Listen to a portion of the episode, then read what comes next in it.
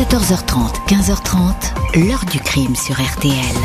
Jean-Alphonse Richard. On est dans des circonstances de mort machiavéliques, terribles, où euh, celui qui euh, a donné la mort à Marie euh, ne lui a laissé aucune chance. Bonjour, il arrive qu'un héritage déchaîne les tensions et pousse parfois au crime. Marie Sescon, la tati de Pompignac, avait décidé de priver de son argent son neveu préféré. Il lui aurait donc ôté la vie.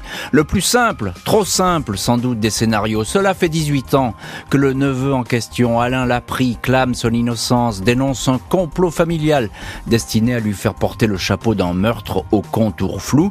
Dans cette affaire, la justice n'a en effet jamais cessé de le neveu était un jour innocent, le lendemain coupable, sans que l'on sache avec une absolue certitude qui est derrière la mort de la vieille tante.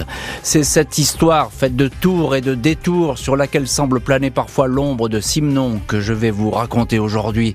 Comment le neveu a-t-il endossé l'habit de l'unique coupable?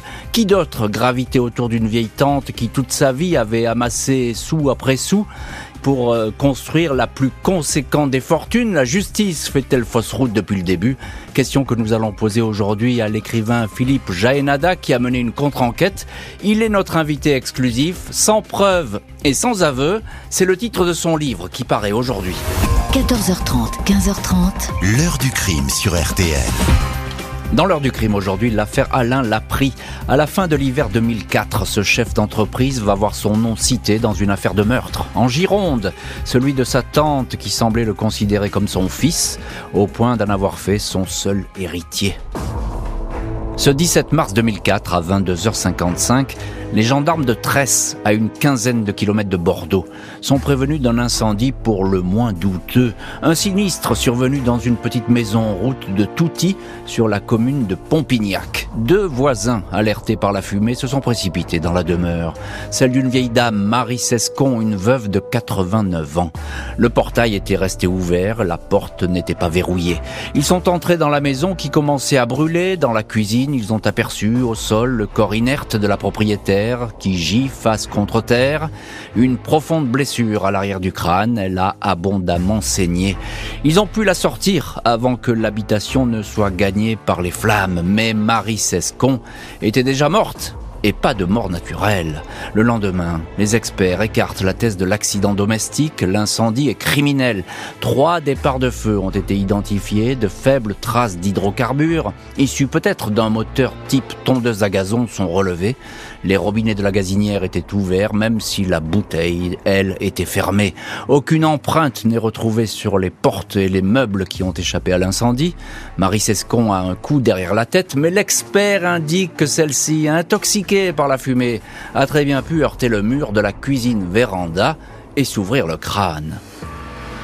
Les proches voisins de la route de Touty indiquent aux enquêteurs que la victime était veuve depuis une dizaine d'années. Elle se déplaçait avec une canne, mais était parfaitement autonome. Sans doute un peu déprimée de ne pas voir grand monde dans sa maison, il lui arrivait de se plaindre, mais elle avait toute sa tête. En aucun cas, elle n'aurait voulu mettre fin à ses jours et encore moins de cette façon.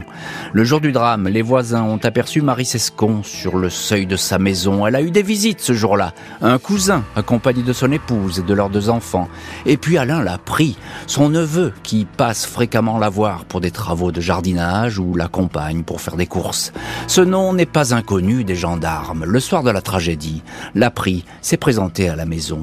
Il voulait absolument récupérer, disait-il, des papiers importants les enquêteurs s'intéressent donc à ce chef d'entreprise de la région. Il confirme sa présence chez sa tante le 17 mars. Il a débroussaillé le jardin jusqu'à 19h30. Il est rentré chez lui quand une voisine l'a appelé pour le prévenir de l'incendie. Les gendarmes prennent connaissance d'une histoire d'héritage qui fait beaucoup parler dans la famille. En 1998, Marie Sescon a fait d'Alain Lapris son seul héritier. En dépit de ses apparences modestes, la victime s'est constituée avec son défunt mari un joli patrimoine foncier avoisinant les 750 000 euros. Mais en juillet 2003, Marie Sescon a décidé d'exclure son neveu de l'héritage. Elle a rédigé un nouveau testament. Un cousin raconte que leur relation s'est alors dégradée. Alain l'a pris. Aurait-il voulu faire disparaître toute trace de ce nouveau testament en déclenchant un incendie qui allait tuer sa bienfaitrice? Trois mois après le crime, le neveu est placé en garde à vue. Il se dit étranger à la mort de sa tante, une femme dont il s'est toujours occupé de façon désintéressée. Il n'était pas, répète-t-il, intéressé par l'argent. Il ignorait tout du testament modifié. Ses rapports avec la victime s'étaient détériorés, mais pour des broutilles. Pas de charge retenue. Alain l'a pris est remis en liberté. Et Alain Laprie est en liberté, mais on va voir bien plus loin dans cette heure du crime qu'il n'en a pas fini avec les enquêteurs et surtout avec la justice, puisque tout simplement cette affaire le poursuit encore aujourd'hui. Bonjour Philippe Jaénada. Bonjour Jean-Alphonse. Merci beaucoup euh, d'avoir accepté l'invitation de l'heure du crime et de nous donner euh, la primeur de votre ouvrage qui sort aujourd'hui sans preuve et sans aveu, qui paraît aux éditions Mialet Barreau. C'est tout simplement une contre-enquête sur l'affaire dont nous parlons aujourd'hui. Euh, voilà, donc l'affaire Alain euh, Lapri. Euh, question déjà basique, pourquoi vous vous intéressez à cette histoire? Alors je ne voulais absolument pas écrire ce livre. C'est raté. Ouais, c'est bien raté. je m'intéresse à cette histoire par hasard. En fait, mon dernier roman est sorti il y a un peu plus d'un an, en août 2021, et ma première signature dans une librairie au Cap Ferret, il y a un homme qui vient me voir et qui me dit je suis dans une situation euh, catastrophique, désespérée, je vais être incarcéré la semaine prochaine. Au secours, aidez-moi. Moi, je me dis non, pitié. J'avais pas envie, j'avais plus envie d'entendre parler. J'avais travaillé quatre ans sur mon livre précédent. Je voulais plus entendre parler de, de crimes, de d'erreurs judiciaires, de faits divers, à part en écoutant l'heure du crime. Évidemment. Mais, sinon, puis surtout, j'avais envie de ne pas écrire. J'avais travaillé pendant quatre ans. Je, me, je voulais m'accorder un ou deux ans de repos. Bref. Je lui dis bon bah d'accord, je lui donne mon mail, enfin voilà, et la semaine suivante, je reçois un mail, euh, cher Philippe, je suis devant la, la maison d'arrêt, je donne le téléphone à ma femme et je rentre en prison. Il est rentré en prison pour 15 ans. Je reste en contact avec sa femme, Marianne, Marianne l'a pris. Et à partir de là, je commence à discuter avec elle. Je réussis à me procurer le dossier, une copie du dossier d'instruction, du dossier d'enquête. Je regarde, mais au début, sans la moindre intention d'écrire un livre ni quoi que ce soit. Je regarde par curiosité presque. C'est un gros dossier, comme tous les dossiers d'instruction. Et plus je tourne les pages, plus mes yeux s'écarquillent et je me dis, ce n'est pas possible qu'en 2022, en France, on ait envoyé un homme en prison 15 ans, 16 ans après les faits sur des inepties pareilles, quoi, sur un dossier pareil qui est absolument vide et même un peu euh, tordu. Un Donc peu, voilà, un peu bancal, un peu euh, tordu. Et, et c'est important de signaler ça, Philippe Jaénada, parce que euh, vous avez eu en main le dossier d'instruction. C'est pas uniquement du ressenti ou bien des ah témoignages que vous auriez recueillis à droite à gauche. C'est très important. Alors quand on rentre un petit peu dans le dossier, il y a cette Tati de Pompignac, euh, Marie Sescon, et, et, donc cet Alain Lapri, dont vous racontez évidemment l'histoire dans ce livre, dont vous refaites la contre-enquête. Euh, il est son neveu préféré, c'est ça? Oui, c'est son neveu préféré. Elle a pas mal de neveux. C'est une femme un peu particulière qui a un caractère assez fort, assez fort, et qui se détache assez facilement des gens qui ne qu'elle estime ne pas ne pas être à la hauteur. Et donc, sur tous ses neveux, sur toute sa famille, y compris ses frères et sœurs, c'est Alain Lapri qu'elle a choisi pour son unique héritier. Il l'aime beaucoup, lui, il lui rend visite régulièrement, il l'aide, et c'est réciproque. Euh, donc c'est son légataire universel. C'est son légataire universel, puis il ne l'est plus. Hein euh, il va sortir de l'héritage. En tout cas, qu'il ne l'est plus. En tout cas, c'est ce qui se dit dans la famille, c'est ça. C'est ce hein qui se dit dans la famille. Lui n'est pas au courant. Officiellement, il y a rien. Elle a jamais. Il y a des voisines euh, un peu aidées par la famille qui lui ont qui l'ont aidé à rédiger un testament, mais qui n'est pas officiel du tout, qui n'a jamais été déposé. Donc, euh, à la mort de Marie Sescon, son héritier, c'est toujours Alain Laprie. Et elle a rédigé un testament un an avant sa mort elle n'est jamais allée chez le notaire, elle n'a jamais voulu sur un bout de papier. Elle a fait ça avec une voisine, hein, ce que vous écrivez dans votre livre. C'est pas elle qui l'a écrit, d'ailleurs, c'est la voisine qui l'a écrit. Elle, elle a juste signé, elle l'a jamais déposé, donc ce qui veut dire assez clairement qu'elle n'avait pas vraiment l'intention de déshériter son neveu. Alors, euh, la famille a un œil sur le neveu. Peut-être est-il jalousé. On va voir ça. Hein. Euh, en tout cas, la, famille le pointe un petit peu du doigt. Et puis les gendarmes, bah, ils ont un petit peu des doutes quand même avec ce garçon, ce monsieur, parce que euh, tout de suite, le soir de l'incendie, bah, il est là devant la maison et il dit laissez-moi passer, il faut que j'aille récupérer des documents. Mais qu'est-ce qu'il vient faire là et quels documents veut-il récupérer? Alors c'est amusant parce que c'est la première chose qui m'a fait tiquer, moi, qui n'est pas grave, mais donc on l'accuse d'avoir tué sa tante parce qu'elle avait fait un autre testament et de vouloir récupérer ce testament qu'elle n'avait pas encore déposé. S'il a tué sa tante, il n'avait qu'à prendre le testament au moment où il l'a tué puis rentrer chez lui. Là, ce qui met la puce à l'oreille des gendarmes, c'est qu'il veut rentrer dans la maison euh, bien après le meurtre pour récupérer des papiers. Donc on dit il veut récupérer le testament. Soit il a tué sa tante pour prendre ce testament et il l'a pris, il l'a pris, sans jeu de mots, soit euh, il ne va pas revenir. Euh, S'il veut récupérer le testament dans la maison en flammes, c'est que c'est pas lui qui l'a, Hmm. qui a tué cette, cette femme. Donc dès le départ, c'est ça effectivement qui oriente les gendarmes, qui se disent tiens c'est curieux. Dès le départ, c'est faussé. C'est-à-dire que c'est soit l'un, soit l'autre. Soit il l'a tué et il a pris le testament, soit il l'a pas tué et il veut récupérer. On est d'accord, Philippe Jainada, mais qu'est-ce qu'il dit lui là-dessus? Dit- Euh, lui est très clair. Il, il sait que sa tante, qui était une vieille dame un peu économe, on n'a qu'à dire, pour être gentil, gardait beaucoup d'argent liquide chez elle. Il voit une maison qui est à moitié en feu. Il sait qu'il y a de l'argent. Il sait où, elle est, où, il est- où l'argent est caché. Il y a euh, quelques milliers d'euros. Quoi. Il se dit c'est un peu bête que, le, que D'accord. l'argent brûle dans la maison. Il veut récupérer. Il sait qu'il y a des, il y a des chèques. Elle venait de recevoir un chèque de l'assurance. Enfin bon, des choses comme ça. Lui il veut récupérer juste. Ce qui moi, ça me semble à peu près normal. Je vois une maison en feu. Je sais qu'il y a de l'argent et tout. Et il n'a pas insisté. Dans, dans l'acte d'accusation, on dit qu'il a absolument voulu rentrer sans se soucier de l'état de sa tante qui était euh, morte ou presque morte, euh, sortie de la maison. Quand on voit les premières déclarations des gendarmes et des pompiers, c'est faux. Il a demandé comment allait sa tante. On lui a dit ne regardez pas, c'est pas beau à voir.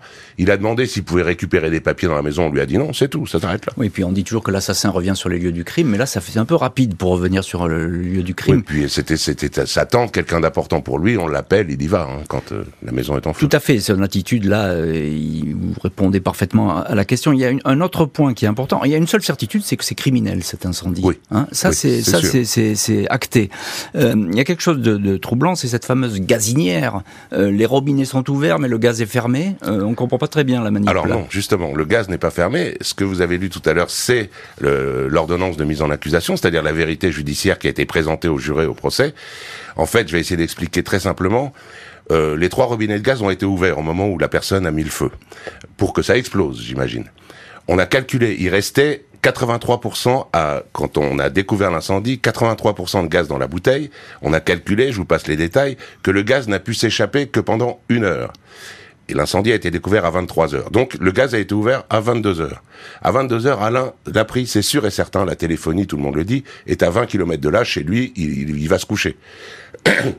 donc si le gaz est ouvert, ça ne peut pas être Alain Laprie, puisque voilà. Et donc l'accusation a déclaré que la bonbonne de gaz extérieure à laquelle Marie Sescon ne touchait jamais, tous les voisins sont témoins, la famille même disent, elle ne savait même pas comment ça fonctionnait, cette bouteille était ouverte et non fermée. Donc le gaz s'est écoulé une heure, donc ça ne peut pas être Alain. Donc on retient qu'à l'ouverture du gaz, de la gazinière, euh, ça pouvait pas être lui parce qu'il était chez lui. Il était chez lui à 22 heures, c'est sûr. L'ex-neveu préféré de la Tati de Pompignac va rester pendant trois ans hors du champ des enquêteurs avant d'être rattrapé par des accusations accablantes. 29 mai 2007, Antoine Dalsin, le frère cadet de la victime, se présente à la gendarmerie. Il se dit malade et veut se libérer d'un secret qui l'obsède. Il raconte que le 22 mars 2004, soit cinq jours après l'incendie mortel dans lequel sa sœur a péri, son neveu, Alain Laprie, est venu déjeuner chez lui à la maison. Il lui a fait part de son intention de renoncer à l'héritage. Mais il y a pire, lui aurait-il lancé brutalement avant d'indiquer C'est moi qui ai fait le coup. Laprie aurait expliqué s'être disputé avec sa tante. Elle avait traité ma mère de pute et de salope, aurait-il déclaré lors de ce face-à-face, avant de raconter être sorti de la maison pour aller chercher un bâton.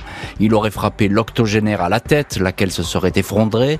Laprie dit avoir ensuite ramassé un morceau de papier, avoir mis le feu. Il s'est débarrassé du bâton en le jetant dans les flammes. Antoine Dalsin aurait alors averti son neveu qu'il allait en prendre pour 15 ans de prison au moins. Laprie lui aurait répliqué je ne risque rien, je suis protégé. L'oncle dit avoir gardé pour lui cette confidence qui aurait brisé toute une famille, trop affectée jusqu'ici pour en parler. Après la visite de l'oncle au gendarme, Laprie est interpellé. Il nie, mais est mis en examen, incarcéré. Le juge écrit que le suspect a agi vraisemblablement pour des raisons bassement pécuniaires. Laprie est toutefois libéré sept mois plus tard, procédure annulée pour vice de forme, puis à nouveau arrêté en 2009, à nouveau mis en examen pour homicide volontaire et placé sous contrôle judiciaire. Lors de ses auditions et ses confrontations, il ne varie pas dans ses explications. Selon lui, son oncle Antoine est un menteur, il a toujours été jaloux de l'affection que lui portait sa tante, il ne fait que se venger en inventant cette confession. Antoine Dalsin réitère son accusation devant le juge d'instruction, son beau-frère, retraité de la gendarmerie, confirme que le vieil homme lui avait parlé un jour de la confession de Laprie, lequel lui avait fait jurer de ne rien dire. Les enquêteurs sont persuadés que Alain Laprie n'est pas étranger à la mort de sa tante. Il n'était certes pas sur place lorsque le feu a commencé à faire rage. Les comptes rendus des experts n'excluent pas que le feu ait pu couver de longues minutes après avoir été allumé. Impossible de savoir si ce laps de temps aurait permis au neveu de quitter les lieux et d'être absent quand la maison s'est embrasée. Les enquêteurs sont encore intrigués par l'absence de la débroussailleuse et de la tronçonneuse que Laprie dit avoir laissé dans la véranda après ses travaux de Le poste téléphonique de la victime a également disparu pour éviter tout appel d'urgence. Pour expliquer la mort de la Tati de Pompignac, Alain Laprie livre deux hypothèses. Un suicide par le gaz, tout à fait possible selon lui, ou bien le crime d'un étranger ou d'un familier. Et voilà donc dans cette histoire, Alain l'a pris, on peut le dire, dans de sales draps. Il y a cette accusation euh, implacable, j'ai envie de dire, de son oncle, Philippe Jaénada, auteur du livre Sans preuve et sans aveu, qui paraît aujourd'hui aux éditions Mialet Barreau. Et c'est une véritable contre-enquête. Vous avez eu accès à tout le dossier et vous nous apportez des éléments aujourd'hui euh, à décharge, il faut bien le dire, euh, pour Alain Lapri qui est aujourd'hui en prison en ce moment même. donc il y a cette pièce maîtresse, c'est cette accusation de l'oncle. Question, pourquoi est-ce que l'oncle va raconter une telle histoire alors, c'est non seulement, elle est vraie cette histoire, dites, la, pièce maîtresse, mais c'est même le seul, seule petite pierre qu'il y a dans le panier de l'accusation. Il n'y a rien d'autre contre Alain Appris que cette accusation de l'oncle. Donc, trois ans après les faits, il déclare mon neveu est venu chez moi le lendemain et euh, il m'a confié que c'était lui. Les gendarmes sautent sur l'occasion. Enfin, il y a quelque chose, trois ans après, hein, il y a quelque chose euh, contre le suspect qu'ils envisageaient mhm. depuis le début. Donc voilà, l'oncle dit ce qu'il lui a raconté. Évidemment, c'est euh, c'est accablant pour Alain Laprie, et c'est là-dessus que s'est construite toute l'accusation, le procès et sans doute l'opinion des jurés, euh, l'intime conviction des jurés qui ont condamné Alain Laprie. Euh, cet oncle dit, il m'a dit ci, il m'a dit ça. Les gendarmes, et moi j'ai pas de problème avec cet oncle, euh, c'est pas mon rôle de déterminer s'il a menti, s'il a pas menti. Simplement, quand on voit ce qu'ont fait les gendarmes. Donc, l'oncle décrit ce que Alain Laprie lui a dit. Je lui ai donné un coup de bâton sur la tête euh, parce qu'elle a traité euh, ma mère de pute de salope. Et ensuite, je me suis dit ah ben ça y est, elle est morte. J'ai mis le feu dans une pièce derrière avec la cheminée, un papier. avec un papier. Les gendarmes disent il faut vérifier si l'oncle n'a pas pu lire ça dans les journaux à l'époque parce que du coup il pourrait il pourrait reproduire ce qu'il a lu dans les journaux. Il y a, les gendarmes écrivent non, rien de ce qu'a dit l'oncle ne figure dans les journaux, donc seul le meurtrier a pu lui, confier ces détails. Moi j'ai regardé les journaux de l'époque, le lendemain du crime. L'oncle dit, trois ans après, il m'a dit qu'il avait mis le feu dans une pièce derrière la cheminée. C'est très curieux comme formulation. Une pièce derrière la cheminée, en fait c'est une chambre quand on est dans la cuisine et que vous dites à quelqu'un où sont les toilettes, vous dites pas derrière le frigo. C'est une drôle de formulation. Pièce derrière la cheminée. Dans le journal Sud-Ouest, le lendemain du crime, le feu a pris dans une pièce derrière la, cheminée, derrière la cheminée. Mot pour mot. Hmm. Et les gendarmes disent que l'oncle n'a pu trouver ça nulle part, alors que c'est dans le journal. L'autre chose, c'est que l'oncle dit, Alain Laprie m'a dit qu'il avait tapé sa tante avec un bâton. Les gendarmes disent, alors ça, c'est apparu nulle part, donc c'est bien la preuve. Sauf qu'effectivement, c'est apparu nulle part. C'est même pas apparu dans l'autopsie, ni dans aucune conclusion. La tante n'a pas été frappée avec un bâton. Non, elle est tombée. Enfin, c'est ce que disent les, Dans l'autopsie, ils disent très hein. probablement, il y a, parce qu'il y a un, angle de mur avec beaucoup de sang, elle est tombée en arrière, on l'a poussée, bon, et sa blessure à la tête vient de cet angle de mur, pas d'un bâton. Et, c'est là que le sang de la tante a taché le sol, etc., avec ses cheveux maculés Moi, j'ai vu les photos dans, dans le dossier, c'est très spectaculaire, il y a beaucoup de sang. Donc la blessure vient de là, pas d'un coup de bâton. Hmm. Et les gendarmes disent, la preuve qu'Alain Laprie a bien dit la vérité à son oncle, c'est qu'il, comment il aurait pu savoir que c'était un coup de bâton? Mais il n'y a pas. Mais alors cet oncle, euh, tous les témoignages y sont concordants, c'est un homme de bonne foi. Euh, on le dit, euh, sincère, etc. Bah, C'est-à-dire que et encore... encore une fois, Philippe Jainada, quel intérêt il aurait à raconter une, à inventer une histoire? Alors moi, je veux pas prendre parti, mais quand vous dites cet homme, tout le monde le dit de bonne foi et sincère, c'est la famille de l'oncle qui le dit de bonne foi et sincère. C'est vrai. La famille d'Alain Laprie ne dit pas ça du tout. Je vais pas dire ce qu'ils disent, mais c'est pas quelqu'un qui est, très apprécié cette partie de la famille. Ah, c'est vraiment un autre son de cloche. Quel intérêt Là non plus, moi j'en sais rien, je suis pas là pour accuser les gens, mais il n'empêche que Alain Laprie étant condamné, c'est l'oncle qui héritait, puisque quand euh, si le l'héritier désigné par la victime est mis en prison, c'est l'héritier naturel qui hérite, puisque lui n'a plus le droit d'hériter. Et en l'occurrence, c'était le frère de. Bon, après, moi, j'en sais rien. Je ne veux pas, je suis pas procureur. Non, bien sûr, mais ça, ça peut être effectivement, ça, ouvrons des pistes et vous en avez ouvert plusieurs dans, dans, dans le livre que, que vous publiez aujourd'hui. Alors, il y a un mégot, je crois, qui a été retrouvé. Ça, c'est incroyable. Alors, alors racontez-nous, parce que eh, un mégot, qu'est-ce qu'on fait aujourd'hui? l'ADN tout de suite. Mais oui. Moi, je me suis dit au début, euh, mon éditeur, quand j'en ai parlé, me dit ah c'est un livre sur les, le manque de moyens de la justice et le manque de. Et je dis bah non, là c'est une instruction qui dure 16 ans. On peut pas dire que ça manque de moyens. Et en fait, si, même si ça dure 16 ans. Donc, pour revenir à ce mégot, on trouve à côté du corps, dans la cuisine où elle a été trouvée, la pauvre euh, Marie, on trouve à côté de son corps un mégot. Elle ne fume pas. Hmm. Alain Laprie ne fume pas. Euh, des cousins qui sont venus la voir dans l'après-midi fument, mais bon, ils n'ont pas mis, mis, le mégot par non, terre. ils sont avec leurs gamins. Ils sont avec leurs gamins. On, on prend l'ADN de ce mégot. Ce n'est pas l'ADN d'Alain Laprie, ce n'est évidemment pas l'ADN de la victime, et ce n'est pas non plus l'ADN des cousins qui sont, qui sont venus. C'est un ADN inconnu sur ce mégot. Il n'y a pas eu une recherche. Même le voisin d'en face, qui devait y être pour rien, hein, on lui a pas demandé son ADN. On a fait on, tout ce qu'on constate. Ou, ou même les pompiers, etc. Ou les pompiers, je ne sais pas, n'importe qui. Il n'y a eu aucun test ADN, à part sur Alain Laprie et sur ses cousins, mais on savait qu'ils étaient là l'après-midi de toute façon, et ce n'est pas leur ADN. Donc la justice trouve un mégot dans, une, dans la maison d'une vieille dame qui ne fume pas, à côté de son corps, un ADN inconnu, il est, il est tout à fait défini, identifié cet ADN. On n'a pas fait un seul test.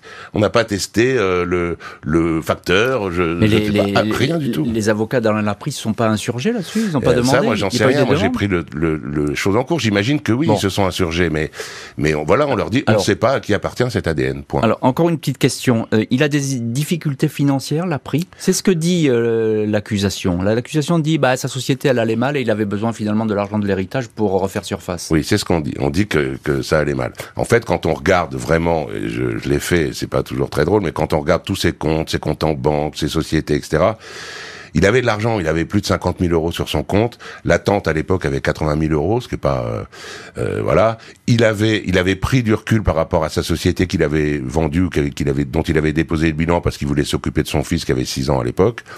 Euh, L'héritage de la tante, on dit que c'est 700 000 euros. Aujourd'hui, c'est 700 000 euros. Parce que les terrains, elle avait des Bien sûr. terrains. Les terrains sont devenus constructibles à 20 km de Bordeaux. Ça a pris une valeur énorme. Avec le temps. À l'époque, non. À, à l'époque, non. Moins, en tout cas.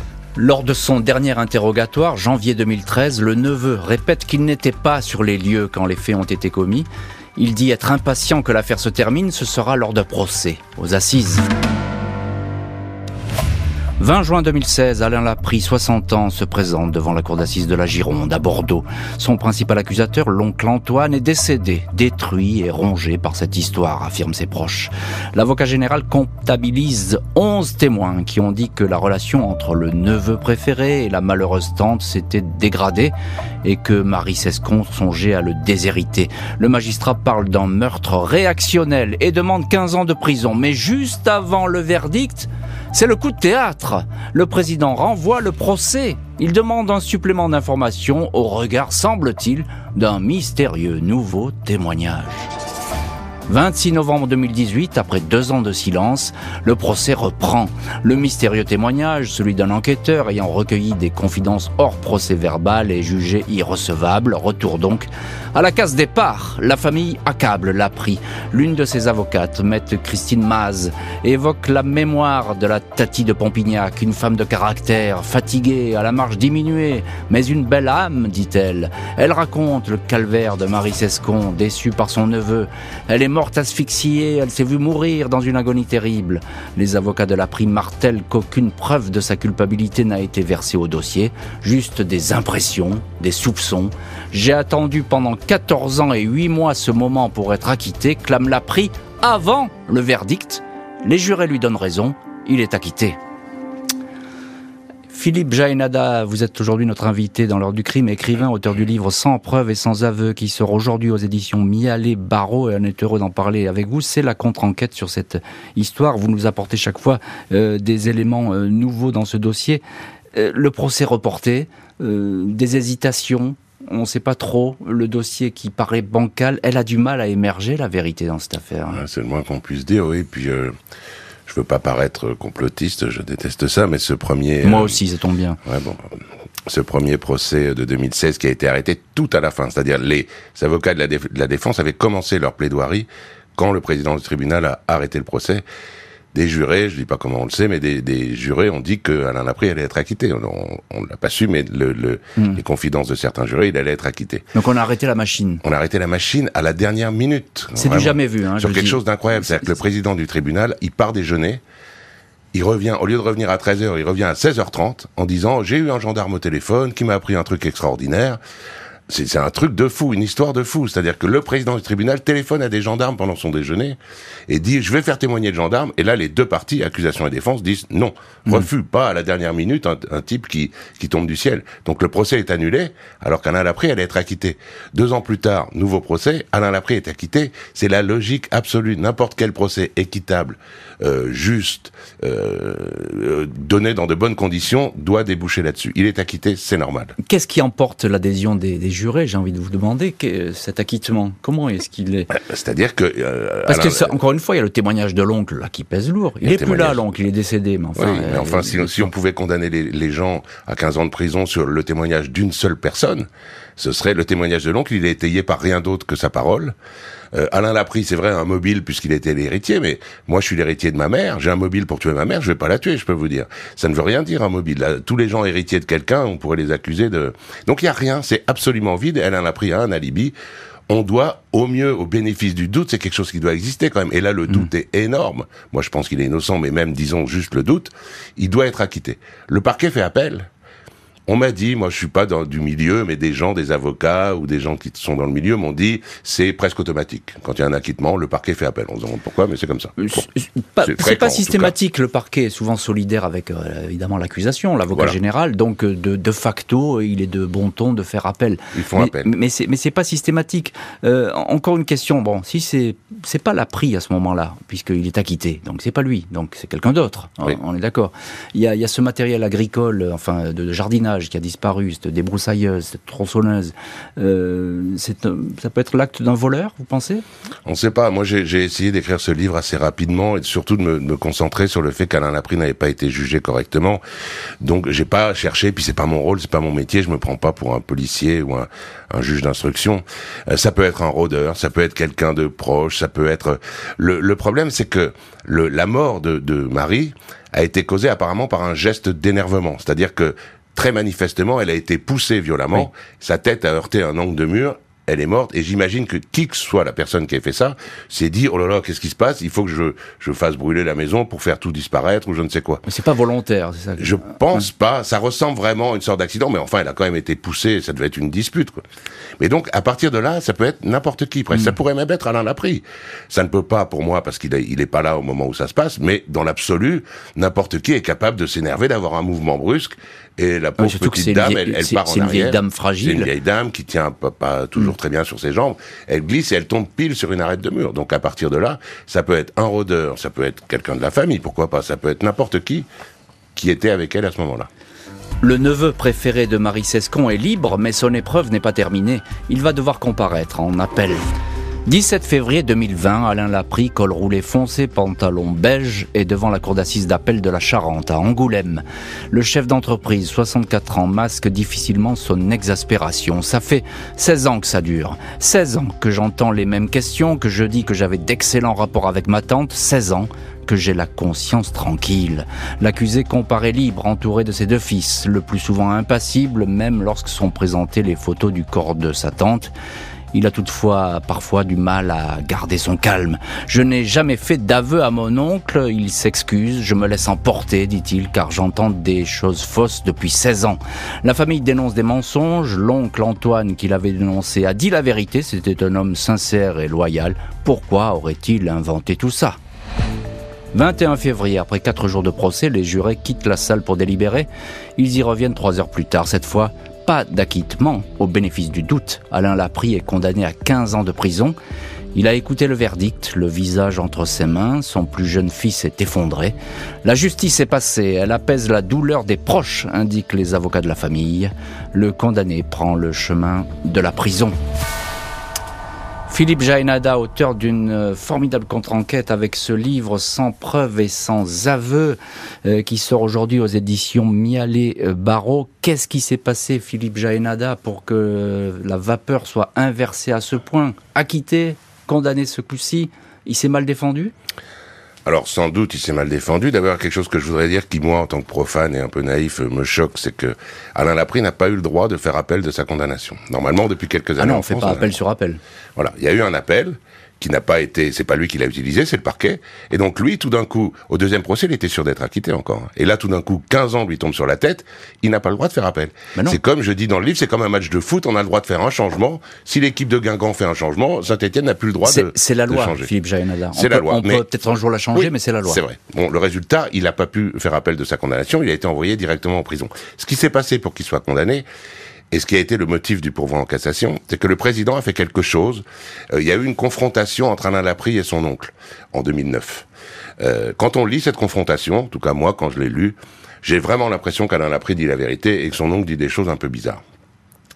Euh, le président, à ce deuxième procès, contrairement au premier, a demandé qu'on diffuse la vidéo de la confrontation.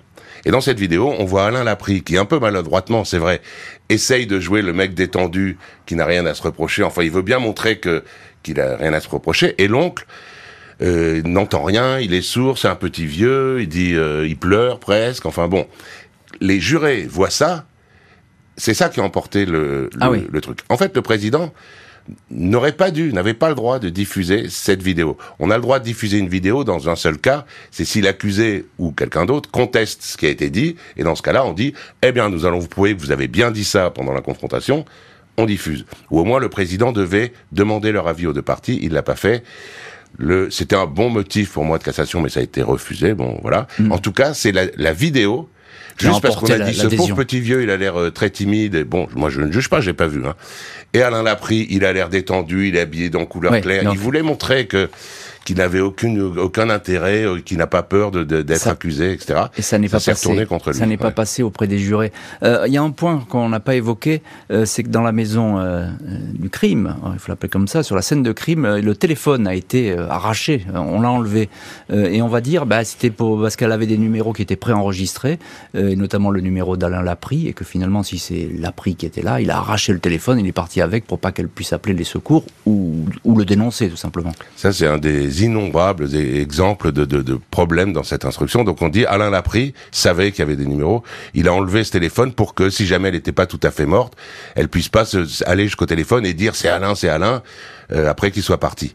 Le problème, c'est qu'il y avait un autre téléphone dans la maison. Il y avait deux téléphones. Il y en avait un juste dans la chambre à côté, la chambre de mmh. Marie à côté. Alain Laprie était le mieux placé du monde pour le savoir. Il allait voir sa tante euh, trois fois par semaine. Il savait qu'il y avait deux téléphones.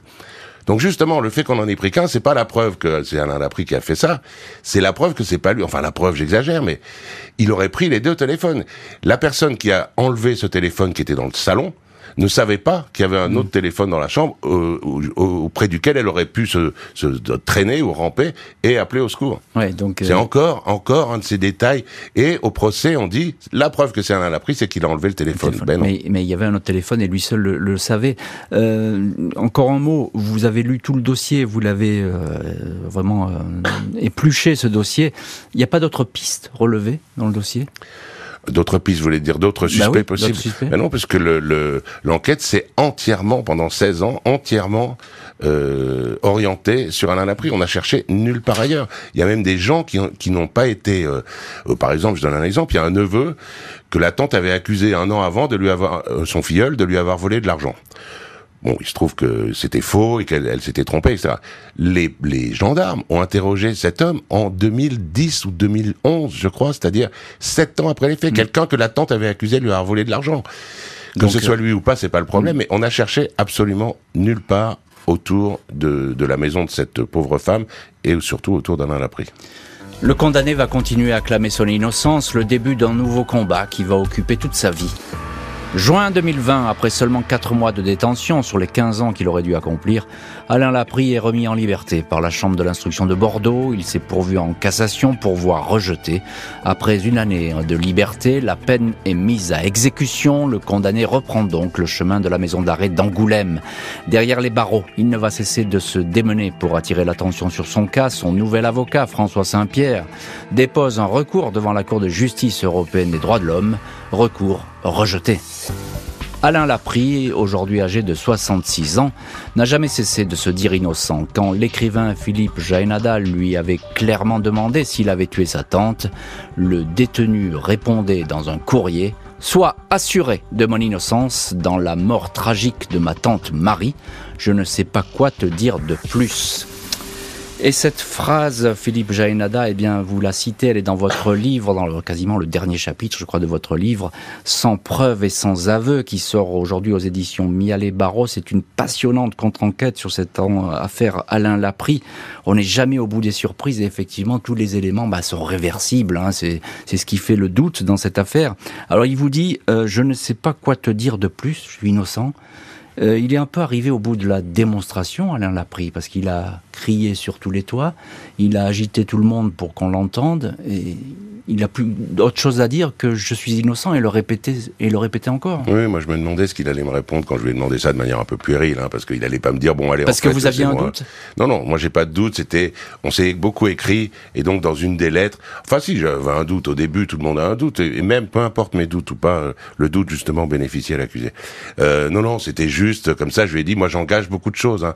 Déjà un an de ma vie, alors que j'avais un autre livre à écrire que j'ai dû repousser, euh, un peu euh, euh, pas ma réputation, mais enfin je, je m'engage donc pour rigoler presque. Hein. Je lui ai dit, dis-moi maintenant, écris-le-moi noir sur blanc. Il aurait pu me faire toute une démonstration et il me dit ce que dit un innocent, c'est-à-dire il dit c'est pas moi, je ne peux rien te dire d'autre. On ne prouve pas, il ne peut pas prouver hmm. son innocence. On peut prouver la culpabilité de quelqu'un. Lui peut simplement dire c'était pas moi, j'étais pas là, euh, j'étais avec ma femme, on était en train de dîner ou de se coucher. C'est pas moi. C'est tout ce qu'on peut dire et c'est ce qu'il m'a dit. Après, euh, évidemment, si c'était lui, il me l'aurait pas dit non plus, hein, sans doute. Mais bon, peu importe. Moi, je, c'était plus anecdotique qu'autre chose. Je voulais pouvoir lire. Euh, c'est pas moi, euh, je t'assure. Voilà. Et c'est ce qui m'a écrit, évidemment. Et ce qui apparaît dans votre compte enquête, sans preuve et sans aveu, sans preuve et sans aveu. Alors, sans aveu, évidemment, c'est l'intéressé, c'est l'appris qui ne, qui n'a jamais avoué quoi que ce soit. Et puis, sans preuve et les indices qui sont présentés, chaque fois, on peut les démonter. C'est ça qui est curieux. Et ça, vous arrivez chaque fois à les à démontrer que. Et j'ai pas beaucoup de mérite parce qu'il n'y a pas l'ombre d'une preuve. La seule preuve, mais c'est pas une preuve, c'est le témoignage de, l'oncle, qui n'a rien témoignage de, posthume de concret. C'est la parole de l'un, disons, contre la parole de l'autre.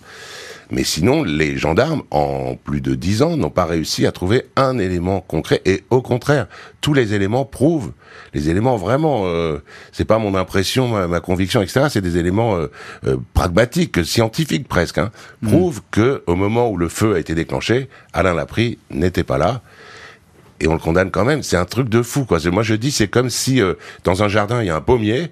La défense dit il y a un pommier dans le jardin. L'accusation dit non, non, il n'y a pas de pommier. Mais regardez sur cette photo, il y a un pommier. Non. Hmm. C'est vraiment, on se heurte à un mur qui est, euh, c'est lui, c'est lui, et on n'en discute plus.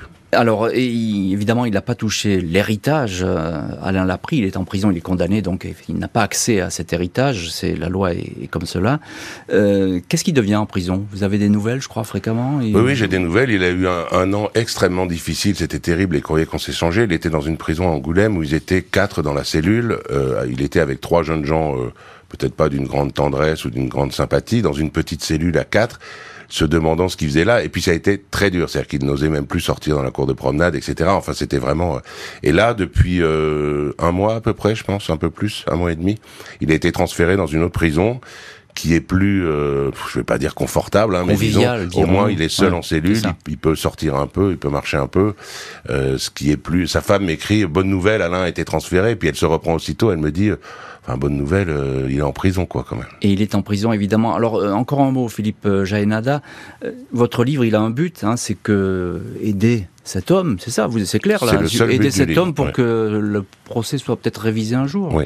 Bah là, on vient d'entendre comme un radade, la révision a été repoussée, donc évidemment, c'est étonnant d'ailleurs. C'est très très compliqué. Il y a très peu de chance, mais s'il y a un seul espoir, moi, il fallait que j'essaye il va y avoir une, une, une requête en, en révision. J'espère que les magistrats de la Cour de révision sont, sont assez euh, objectifs et lucides pour donner une chance à cet homme qui la, qui la mérite. Enfin, c'est euh, le rôle d'un État, d'un pays de donner une chance aux gens qui ont été injustement condamnés. Et, des magistrats qui, euh, j'espère, vont lire votre livre sans preuve et sans aveu, qui paraît aujourd'hui chez Mialet Barreau. Merci de nous en avoir donné la primeur. Merci beaucoup Philippe Jaénada d'avoir été l'invité de l'heure du crime aujourd'hui. Merci à l'équipe de l'émission Justine Vignot, Marie Bossard à la préparation, Boris Pirédu à la réalisation. L'heure du crime, présenté par Jean-Alphonse Richard sur RTL.